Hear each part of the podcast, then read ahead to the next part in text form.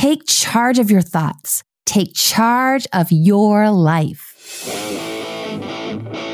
Psychologist, author, speaker, musician, former professor, and the host of Love and Life, Doctor Karen Anderson Averill. Welcome to Love and Life. I'm Doctor Karen Anderson Averill. My first academic position was as a psychology professor at Chicago State University. And there I had this really incredible opportunity to teach an interdisciplinary course called Social Inquiry with a sociologist and an anthropologist. It was such a fun experience examining topics from our related yet quite distinct disciplines. Anthropologists, sociologists, and psychologists, we all study humans, but we approach this pursuit from very different vantage points. One of my favorite units in the course was on medicalization. It was one of my favorites because it's an issue I'm so very deeply concerned about. And just to be sure we're on the same page, medicalization is just like it sounds. It's conceptualizing conditions and problems as medical concerns, which is something we currently see quite a bit of in American society. We're bombarded with messaging which medicalizes our experiences and our emotions at every turn. And as a psychologist, I'm extremely troubled by this trend, especially when it comes to how to address our emotional well-being. Do we medicalize every undesirable feeling, attributing this emotion to a chemical imbalance, and thereby assuming the only viable treatment entails psychotropic medications? And in fact, yes, currently we're seeing an enormous amount of medicalizing in our culture. According to the American Psychological Association, thirteen percent of Americans are on an S S R I antidepressant. S S R Is are selective serotonin reuptake inhibitors like Prozac, Paxil, and Zoloft, to name a few. This represents a sixty-four percent increase in S S R I usage from nineteen ninety-nine to twenty fourteen. Interestingly, twice as many women are on antidepressants compared to men, meaning that sixteen point five percent of all American women are on an S S R I compared to just eight point six percent of men. Now, of course, some people will say, well, that's a good thing. Depression is being recognized as a pervasive concern, one with which many people struggle. Mental health awareness provides support and treatment. It reduces stigma. This is wonderful. And of course, I agree in part. Psychotherapists spend our entire careers working to help those suffering with emotional distress. We want everyone to live healthy, happy lives, for sure. In addition, as many of you know from listening to previous episodes, I'm a psychologist who has long questioned whether S S R Is and other psychotropic medications actually provide the psychological relief pharmaceutical companies claim they do. In prior episodes, I've shared my skepticism and that it began very early in my career when Prozac had recently hit the scene, making a huge splash as the wonder drug. And as a young therapist, I read the book Listening to Prozac, which sang Prozac's praises. But because I was taught to question narratives, especially when big businesses are making big money, I also read psychiatrist Doctor Peter Breggin's book, Talking Back to Prozac. Doctor Breggin revealed what most of us don't know, that the majority of clinical trials of new drugs are sponsored by, that is paid for and controlled by the pharmaceutical industry, which obviously presents a massive conflict of interest. Watching Big Pharma over the last two years has furthered my resolve to raise awareness regarding pharma's profit-driven agenda. Simply put, Big Pharma makes money when we medicalize our emotional state. If we view our sadness, for example, as a signal that an issue needs to be explored in therapy, or as an indication that we need to adjust our mindset to establish more empowered thought patterns, we take charge of our emotional well-being. But conversely, if we view our sadness as a chemical imbalance, we've now medicalized our emotional state and will likely look to drugs for the, quote, cure. To think critically about our health decisions, both mental and physical, and to be empowered when making choices, we must keep in mind that pharmaceutical corporations are massive industries. In fact, I recently learned that they have three times as many lobbyists as big oil. When I share my concerns about the pharmaceutical corporations and their massive influence in psychotherapy and psychology and psychiatry, people often push back. They get frustrated with my stance. Some of them like their antidepressants and they believe that they have helped them. And you know how I feel about beliefs. I know how powerful they are. As Doctor Breggin puts in his most recent book, COVID nineteen and the Global Predators, quote, "As I concluded much earlier in Talking Back to Prozac, studies have confirmed Prozac and other antidepressants are no more effective than a sugar pill. Of course, they are far more dangerous," end quote.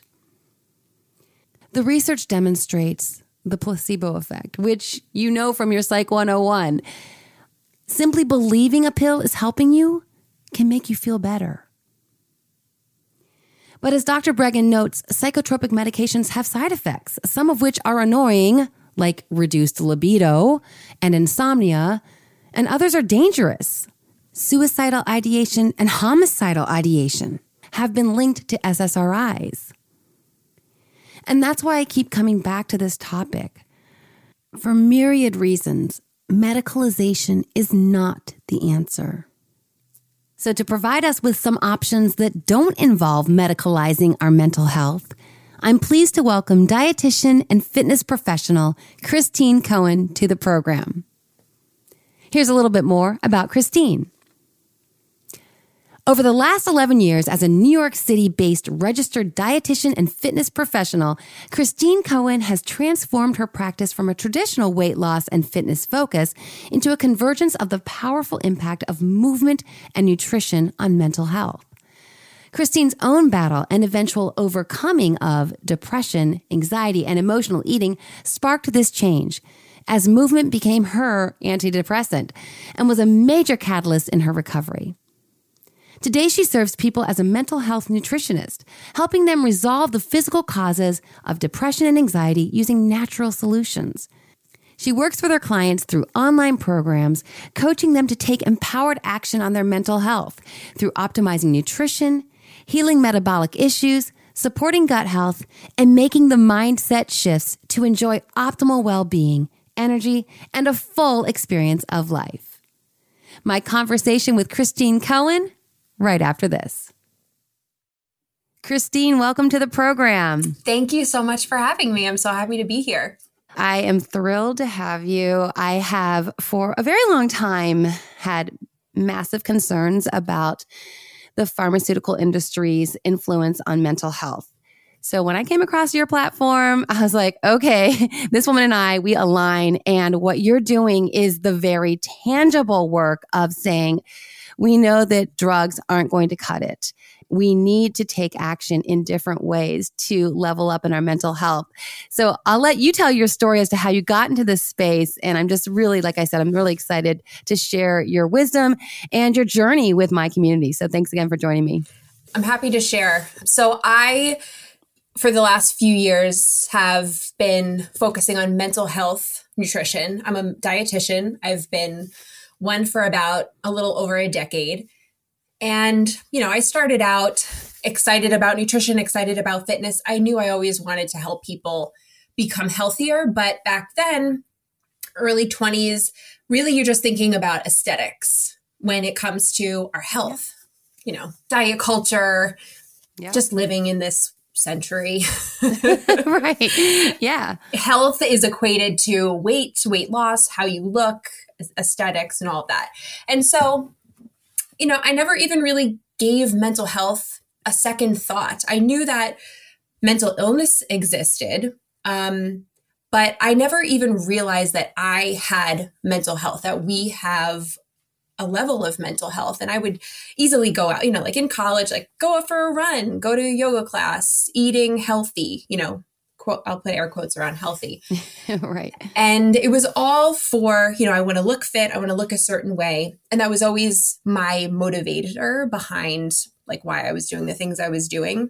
I didn't realize that mental health was a thing until I lost mine, until I started struggling with mine, which ironically was the same year that I started working as a dietitian and a personal trainer, like newbie.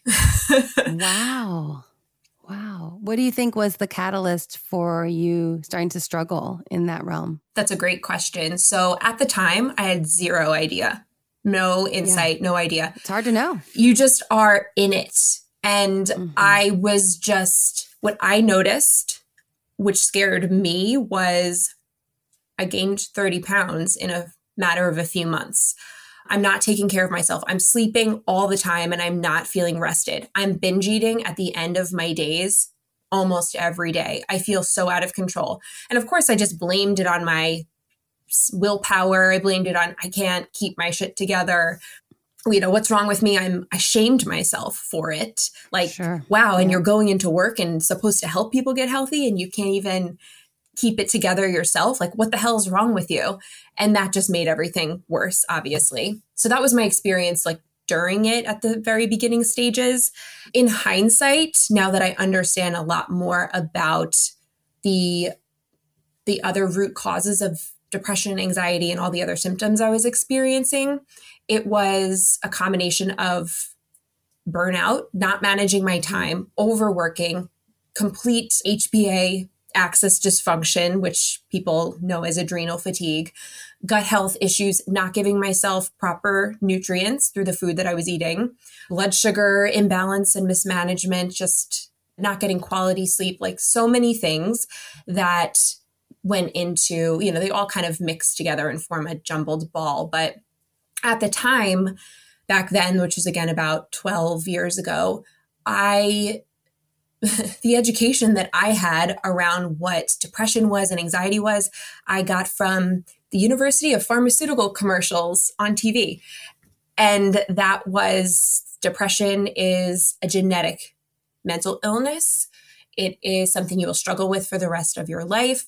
And the only ways to manage it are through different medications and through therapy. And that that was a scary reality for me to accept because it felt like succumbing to something that I would have to deal with for the rest of my life. That was just, I don't know, I just like was not in the acceptance mode of that. And so for better or for worse, I was like, I'm going to figure this out on my own, which is kind of how I operate, which has been great in some respects and then also not great in other respects. Yeah, yeah. Um, so I just did what I knew, which was not great, which was I'm going to health harder. I am going to yeah. work out seven days a week and I am going to cut out carbs and I am going to diet really hard and I need to lose this thirty pounds because I need to look a certain way for the role that I do. And at the time, like I couldn't even get out of bed most days to like roll out and go to work and like operate like a human being. I just felt so overwhelmed and just depressed and exhausted and brain fog and all the things. So like those really extreme commitments I was making, I could barely keep it together for one day. You know what I'm saying? So like that just even made it worse. Like I can't show up for myself. I suck. So how did this all turn around, right? The thing that really did it for me was, and I just wanted to like put a disclaimer. I don't have like a medications are terrible. They're a tool and they are and can be utilized in different circumstances. I want people to understand that there are so many other things about our mental health that we have not known or maybe been taught. And so much is new, so much information is new, so that it really allows us to see there are so many other causes of depression, anxiety that are not chemical imbalances in your brain. that you have no control over, and you actually are way more empowered in your mental health. And so how did I kind of come to discover that was I walked into a random yoga class, one random good day, and I walked out and I felt completely shifted for the first time in months. Like I, I recognized myself. I'm like, oh my God, there she is. Like, there I am, this person that I've known. I felt lighter just emotionally, and mm-hmm. like some of the darkness had lifted. And it was the first time ever, ever, ever that I connected. Moving my body improves how I feel. Mm-hmm. Moving my body boosts my mood. Moving my body makes me feel better. And it was sort of in that moment that feels like a catalyst where I committed to myself, I am going to use this to heal myself. I'm going to overcome whatever this is. I'm going to climb myself out of this deep, dark hole, and exercise movement is going to be a part of that in some way or another. And that became sort of the day that I started to think about movement in a totally different way. And I really help people with is this paradigm shift of not focusing on aesthetics, but instead, you know, using movement as a way to feel better. Whatever I did, whatever I was doing to improve my health became about not being depressed anymore, about feeling a little bit better every single day, because this was what I saw as my way out. And then I just started making more and more connections. I started asking myself, well, what else helps me feel better? What else makes me feel worse? And I realized, wow, when I binge eat on a bunch of carbs and sugar, that definitely puts me into a depression. When I go out drinking with my friends, like I would do on the weekends, I, it knocks me back into a depression for days and days. What else helps me feel good? Wow, when I make sure I'm eating protein and uh, fueling myself throughout the day, when I'm moving, you know, very lightly, I would start off with like five minutes of movement. I wouldn't make it this huge life-altering high expectation change. I made very, very tiny incremental movements. And so I started to realize, okay, there's a lot more in my power here than I've been taught, than I've been told. And so I would say like about four or five years ago was when I consider myself like recovered, where I'm no longer suffering or struggling with depression and anxiety.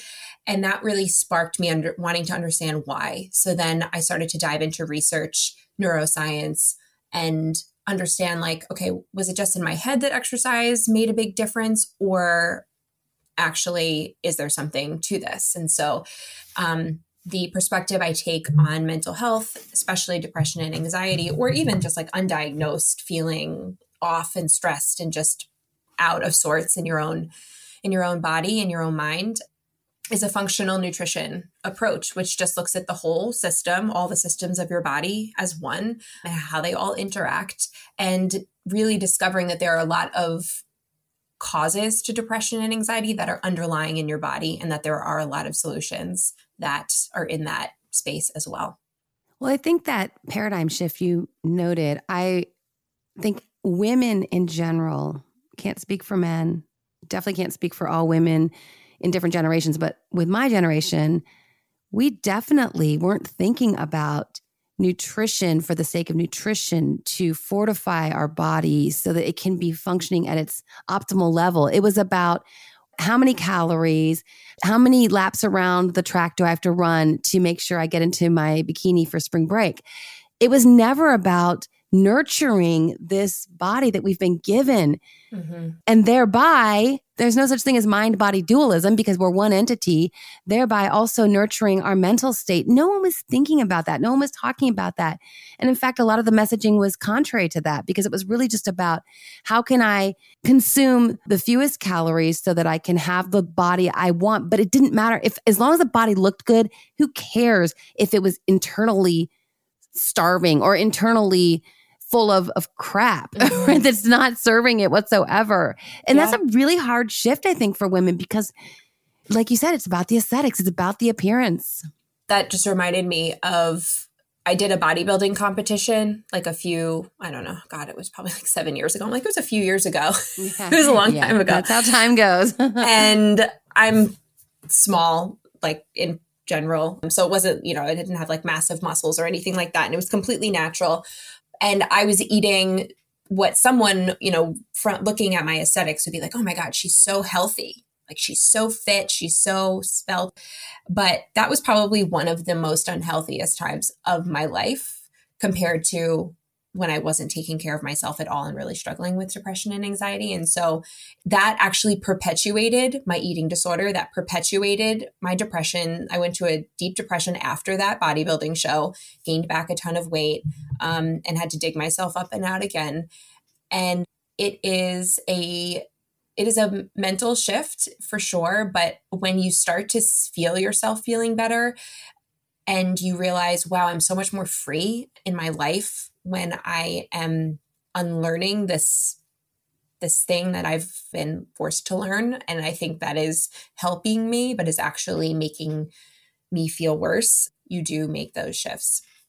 I'm so thankful for the work you're doing because it really takes hearing that from your personal experience. And obviously our stories, our personal journeys are so powerful to share. This is what I went through because there's a lot of resistance. And I think I'm curious to hear some of the resistance you get from people who come across your work because they have identified with, I have depression, I have anxiety. They've internalized it as part of who they are. They've been duped by the pharma commercials saying that there's neurotransmitter imbalances. We don't know that that's true. Even if you have low levels of serotonin, you can do things to boost your serotonin. And even cognitive therapies are shown to rewire your neural pathways such that you can have a more default mode of thinking in a positive manner. So getting back to your story here, for whatever reason, when you first had the common understanding mm-hmm. of this is what depression is. It's a serotonin imbalance in your brain and you'll always need to be hopped up on medications. And if your Prozac doesn't work, then you'll have to take Abilify, an antipsychotic, but that's your chaser, your Prozac chaser because your Prozac didn't work. So of course, if your Prozac's not working, throw another drug at the problem. So how did you resist that? Because so many people, I think, and I understand it because the one part about a label or a diagnosis that feels really good is, okay, I'm not the only one. There is a treatment plan for this.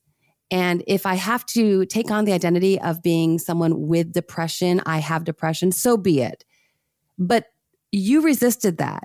The pharma influence has been so pervasive. I think most people just go, okay, I guess I'm depressed and I'll always be, and I'll always be on medication. Like a lot of people are on meds for this, that, and the other for their entire lives. What about you caused you to resist that? That's such a great question. A few things come to mind. One was fear and stubbornness. Both can be useful. Both can be useful. At that time, and I say this, if I were to change anything at that time, it would be I would have reached out for help. I was embarrassed. I mean, chalk all that up to stigma and whatnot for sure. Sure. So it was it was fear of having to admit that. But I will also say that I was raised in a household where we didn't take medication for a lot of stuff. Like my mom was never one to like, you know, throw antibiotics at us and aspirin for our, a lot of things, or even like taking us to the doctor for every little ailment and stuff like that. I also am probably one of few women who've never been on birth control before because I just chose to not put that into my body. And so I think I might have a little bit of a skepticism about medications in general, even before I understood more about science-backed, neuroscience-backed solutions for mental health. Yeah. And I think obviously, you know where I stand on such things. I had a healthy skepticism because of my father. And he was not the hippie generation, but he had that kind of sensibility when it came to, you know, he was also at the health food store. He was a professor. So he was getting wheat germ and wheatgrass shots and granola and things that in the seventies, it was kind of a thing. And yeah, same in our house, we had no cough syrup. If we got a cold, he gave us two vitamin C and a pantothenic acid. So I was primed like you to question such things. And I do invite people to be curious and to question, because only when we ask these questions and do some of our own research like you did, are we able to truly empower ourselves. Otherwise, we're just swallowing a narrative that may be in service of another entity. And in this case, lining the pockets of shareholders of pharmaceutical corporations. And again, as women who strive to to share our stories and our journey and to empower one another, to my mind, again, going back to my research as a psychologist, my dissertation was on identity development. I don't see us being empowered to take on a label that is so disempowering when we know there are so many other neurological, physiological truths that we aren't availing ourselves of this information unless we reach out to someone like you. So that's why I love what you're doing, letting us know our mental health is much more in our control than we have been led to believe. When I come across an empowered woman who's all about empowering others, I want to share her journey with you, which is exactly why I invited Brooke Mullen of Sapan to the program in episode one ninety. Sapan's luxury leather bags and accessories not only look good, they're helping make the world a more beautiful place by honoring the basic human rights of workers throughout their value chain. They've fully embraced a regenerative business model that prioritizes personal empowerment over charity. And human rights is at the heart of all Sapan does. If you're all about this, buy a beautiful bag and uphold human rights life, head over to Sapan dot com and use promo code Love and Life for fifteen percent off your purchase. That's Sapan, S A P A H N dot com, and promo code Love and Life. So let's talk a little bit about, you've talked about movement being key. You've talked about nutrition, obviously. What were some of the things that you really stumbled upon that maybe, I know gut health is something I'm hearing a little bit more, microbiome. Where did your research take you from that initial moment of, man, yoga, it's not just to zen out for a moment. I feel so much better and so much in touch with with who I am mentally and physically after that yoga class. And then that started you down this journey. What sort of knowledge did you gain over the last several years? Yeah, so much so that it's completely blown my mind open as to, wow, we have no idea what mental illness actually is. And we are just really scratching the surface of it, and science is supporting it now. So for example, uh, when it comes to movement, and it does, it didn't matter if I walked into a yoga class, it could have been I went out for a walk, it could have been I went uh, dancing, but movement, exercise is incredibly powerful on our mental health for many reasons. First and foremost, it increases all of our feel-good brain chemicals, from serotonin to dopamine to the endocannabinoid system to um, other hormones that our muscles actually put out when they are contracted.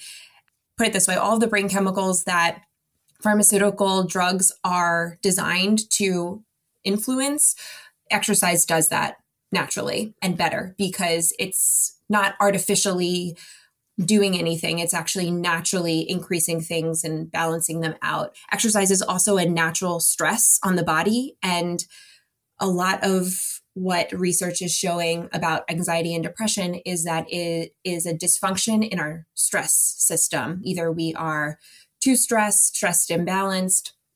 Inflammation is a big part of that, systemic inflammation, where we have inflammatory markers that are shown to be elevated in people with depression. And when they do things to decrease inflammation, their depression also their depression symptoms also decrease. And so exercise is a natural stress on the body, giving you like a, a practice dose of stress for the real life show, which is life. Mm-hmm. And it helps your body get better at stress, um, become more resilient. That not only affects the body, but it affects actual brain tissue and neurons. It wasn't even known as of a few years ago that we could grow new neurons past the age of twenty-five years old. Yep. When our brains start to, to completely develop. And so with new neurons, like we have new firing capacity of new wiring capacity. Something that is super interesting just about the brain growing is that when they study certain areas of the brain in people who have depression, they're shown to be smaller, specifically prefrontal cortex, which is where we sort of make all of our executive functioning decisions, as you know. And when we exercise, we also release a factor that's called B D N F. And I just like to call it miracle grow for the brain, because mm-hmm. it actually helps um, those parts of the brain phys- like physically grow. And so they can see that, you know, in different brain scans and whatnot. So just on the movement side of things, it is incredible how it changes our biochemistry and changes our neurobiology. What you just said, and there's a lot that I did not know because you've really gotten into the nuts and bolts. Yes, I was aware of that our brains are much more malleable and the neuroplasticity stuff, that we can have an impact on our brains even past the point, like you said, in mid-twenties, where most research now says that that's when the brain is fully developed.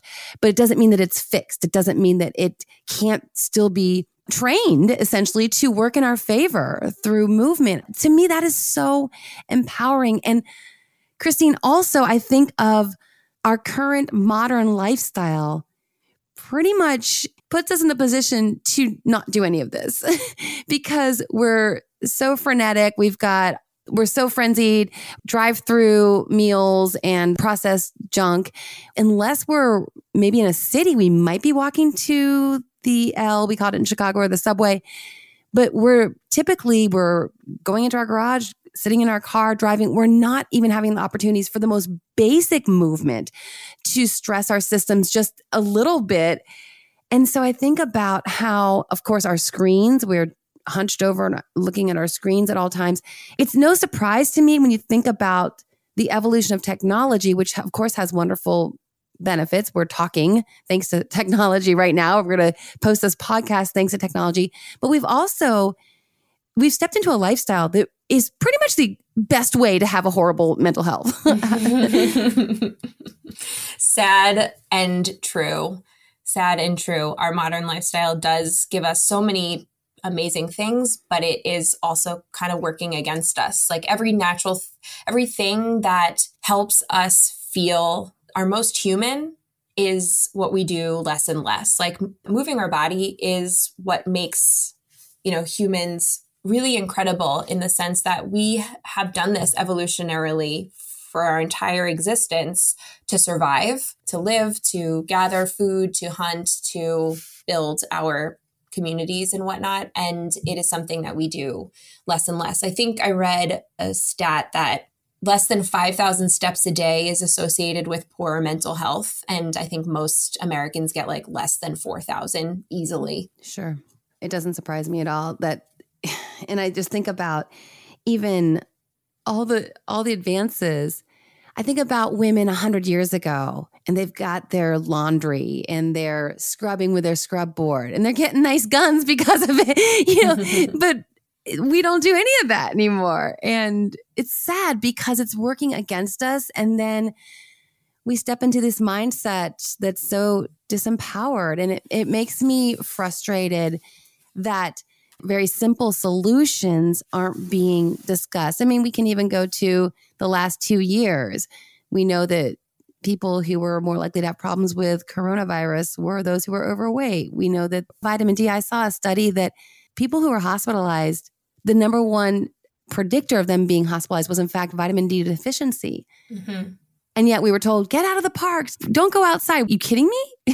That is the worst advice ever. And again, so then it makes me really frustrated with pharmaceutical corporations because they don't want us getting optimal vitamin D levels because then we won't need their drugs. It's so frustrating. And, and I'm sure you see it as well with your clients. Yeah, I, I meet a lot of people who are tired of the same B S. They're tired of feeling tired and not being able to help themselves. They want to do something different.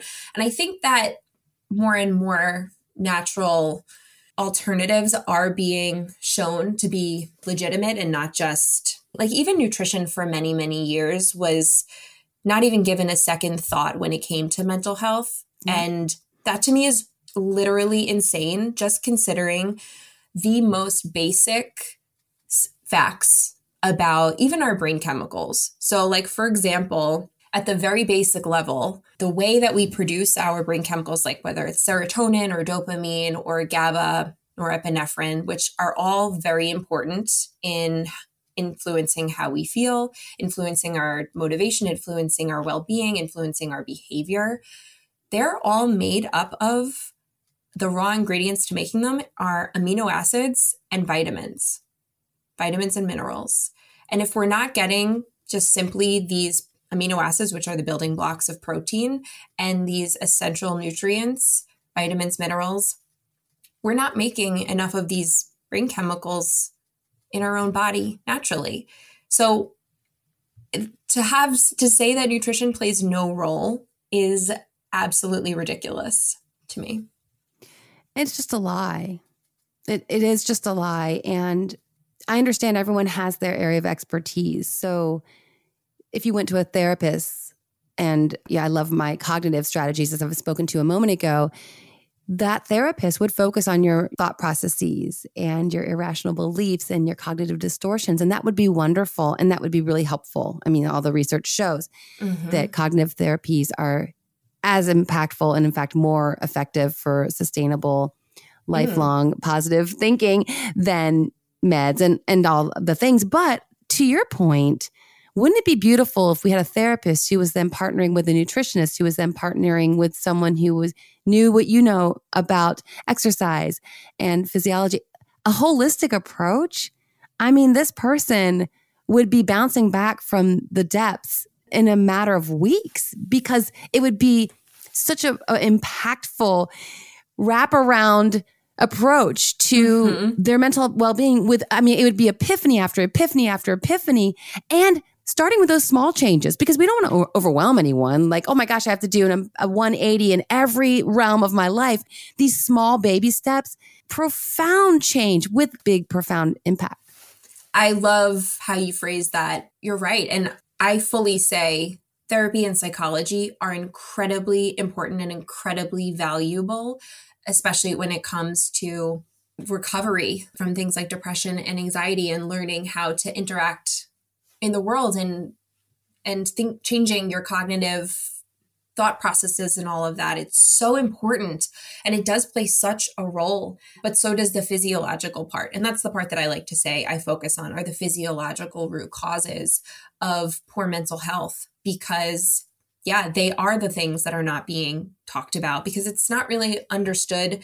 And even most, I would say most just like straight up nutritionists probably wouldn't know the detail of how to really care for someone's mental health when it comes to when it comes to nutrition, when it comes to balancing out these, discovering these underlying root causes of the body. But it is a team effort. And when you do realize, you know, you can go to as much therapy as you want and take, you know, as many meds as are necessary. But at the end of the day, if you have a nutrient imbalance, or you are lacking in a certain mineral like magnesium, or you have a zinc and copper imbalance, um, or you are undermethylating or overmethylating, or you have gut issues that are preventing you from even absorbing nutrients properly, all of this can manifest itself as different mental illness symptoms. And when you think about the physiological piece, what do you recommend? Is it, I mean, I know you mentioned that exercise in and of itself will boost hormones. It will help regulate neurotransmitters and do all the things that the drugs claim to do, which I don't even know if I believe because I don't, a lot of times the studies are funded by pharma themselves. So we have to think about the conflict of interest there. But do you recommend some cardio? Also, you mentioned stress, and I know strength training is putting stress on our muscles that we need. And And so do you recommend uh, some strength as well? And then also, of course, the yoga, which is, oh, man, I mean, yoga kicks my butt. It is so much harder than it looks. And it feels so good, too, just to get those deep stretches.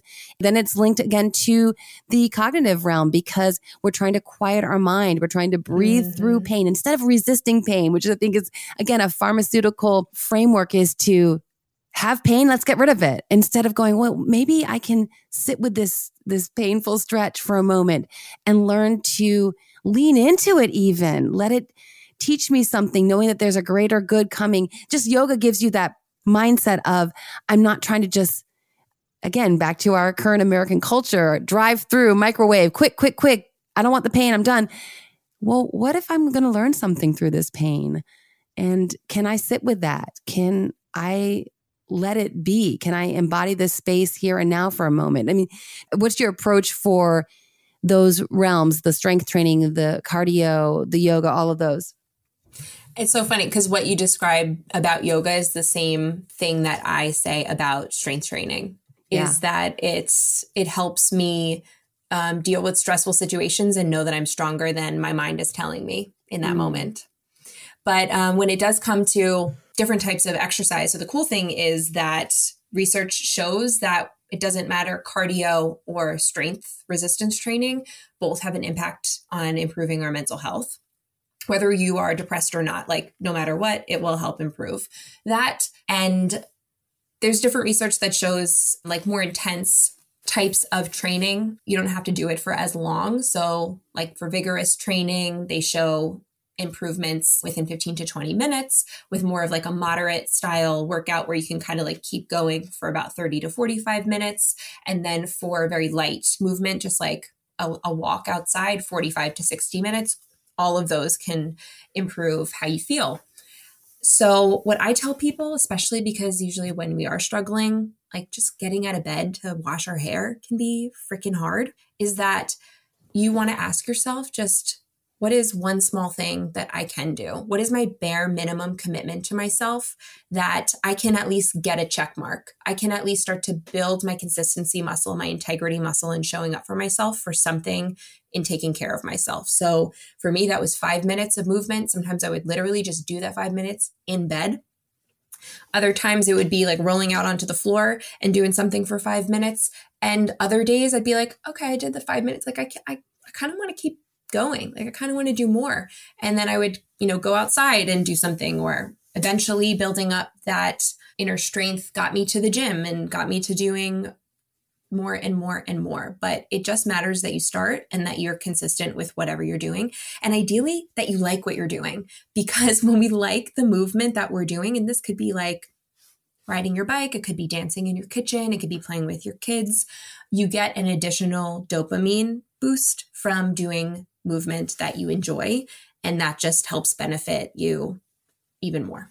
I like how you framed it as consistency muscle, integrity muscle.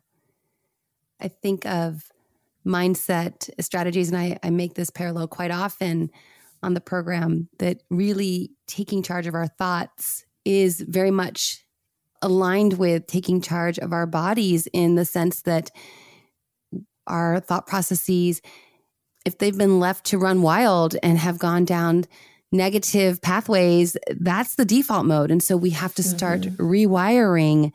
And at first it's really hard. Like mm-hmm. it would be really hard it for is. me to get down and do ten push-ups right now. But I love that that parallel to a muscle. I, I think it really tracks, and it really helps people go, okay, just like I couldn't run a marathon if I hadn't trained, it's going to take me a bit, but I'll get there. But I need to think about working out my mindset in, in a very similar manner as I would work out my body. Right. So make it easy. Make it something that you can do. I can do something for five minutes. I can go out for a walk around my house, around the block.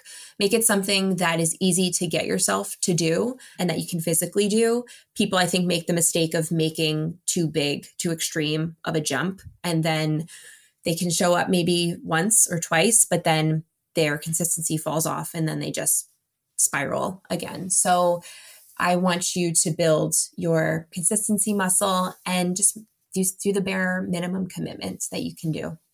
Yeah, it goes back to the baby steps. It really does. And to enjoy that, to give yourself that pat on the back, like, okay, it was hard. Even the the small baby steps at first were difficult, but I did it. And that really builds self-esteem as well. Mm-hmm. And I'm sure you see that with your clients where they come in and, like you said, maybe having a hard time getting out of bed in the morning. And I love that you're able to say, listen, I get it. I was there, like literally was there. I get it. And trust me, they can have faith because you really know where they are right now and what they're experiencing. And I think that's probably so inspiring for them. I'd love to connect with you via my weekly newsletter. Joining the Love and Life email list ensures you're the first to know everything going on in the Love and Life family. You'll receive insider perk pricing for consultations and events, and It's the best way to keep in touch when I do what the research suggests is very healthy and take breaks from social media. Subscribe on my website, love and life media dot com. And as a bonus, you'll get my free Empowered Dating Playbook. Christine, when you talk about a nervous system dysregulation and how that is going to be interrelated with depression and anxiety, help the listener understand what that's about. Sure. So when it comes to our nervous system, anything that's stressful can throw us out of balance. And people might un- have heard the word like cortisol or our stress hormone, which gets produced in our adrenals. And when we are chronically stressed, which means our nervous system's in a state of fight or flight or freeze for an extended period of time, that's not what it was designed for. It was designed for short visits to fight or flight land. And we're supposed to live in social engagement mode or parasympathetic nervous system state. And that's where we feel our best. That's where we are literally our most open. We feel safe. We are our most curious. We have access to different parts of our brain that help us function and feel our absolute best in that, in that safety mode, in that parasympathetic mode. But when we're chronically stressed, we live in fight or flight. And I think everyone's familiar with this, where we feel stressed and anxious and irritable. This is where panic attacks happen. This is where urges and cravings happen for things that are going to help us feel better in the moment, but are not really good for us in the long run.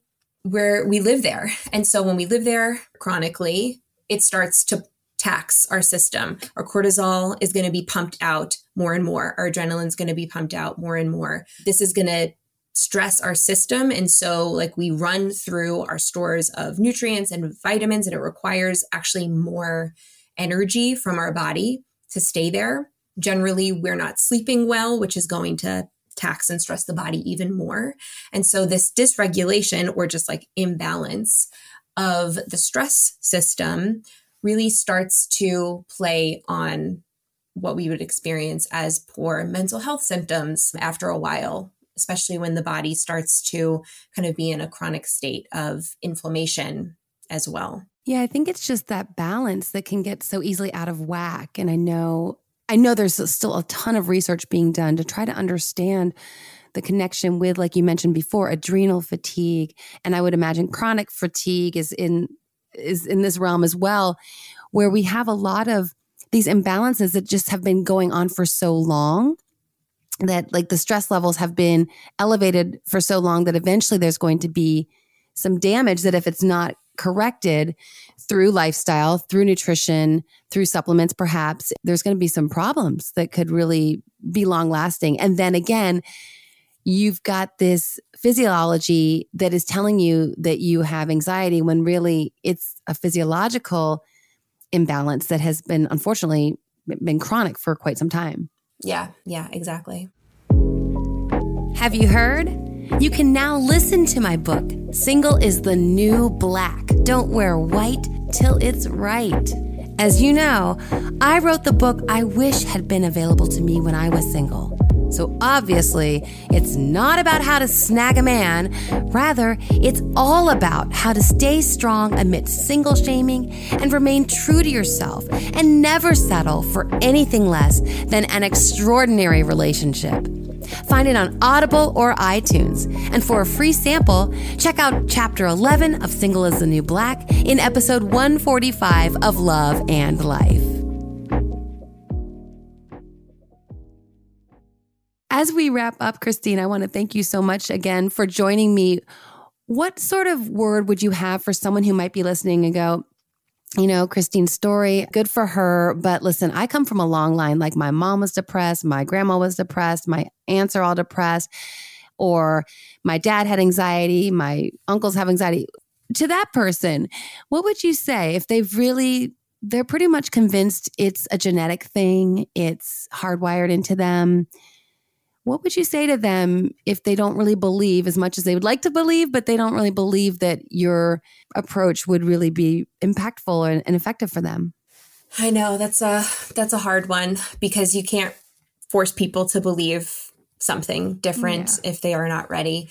to to go there. But I would just say continue to be curious about yourself, because being curious versus succumbing, that's not the right word, but to just that you can't do anything, that there's nothing in your power, is a really hard place to live.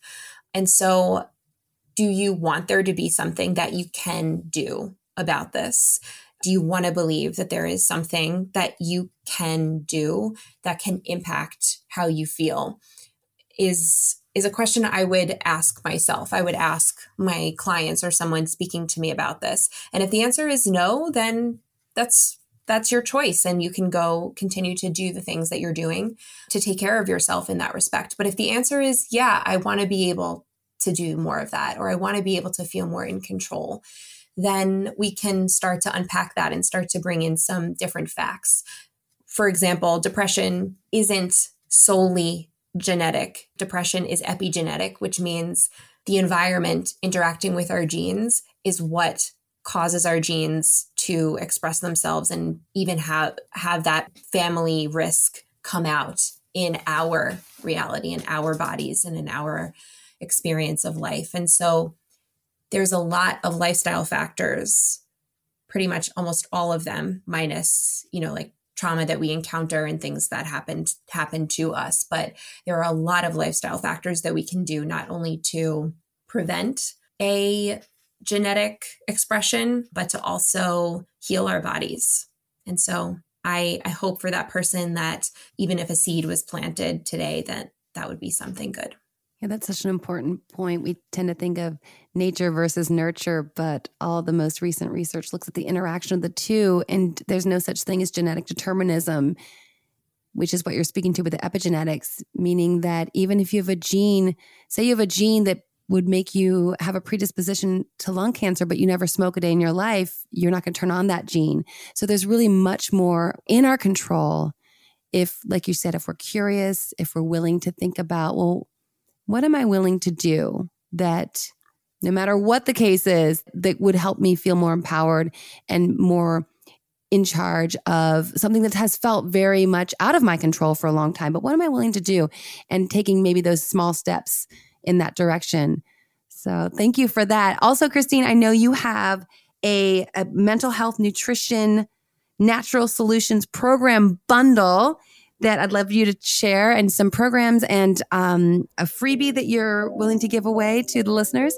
Yeah. So the freebie is a workshop where I kind of give a great overview of a lot of the things that I discussed today and start to make some connections as to what are some of these natural solutions for our mental health and why they work, why they are actually potential potential solutions for us. And then that is, so that's a free workshop, and you can sign up on my, you can find me on Instagram and sign up there, or on my, I'm, I'm sure you guys can put a link to it as well. Mm-hmm. Yep.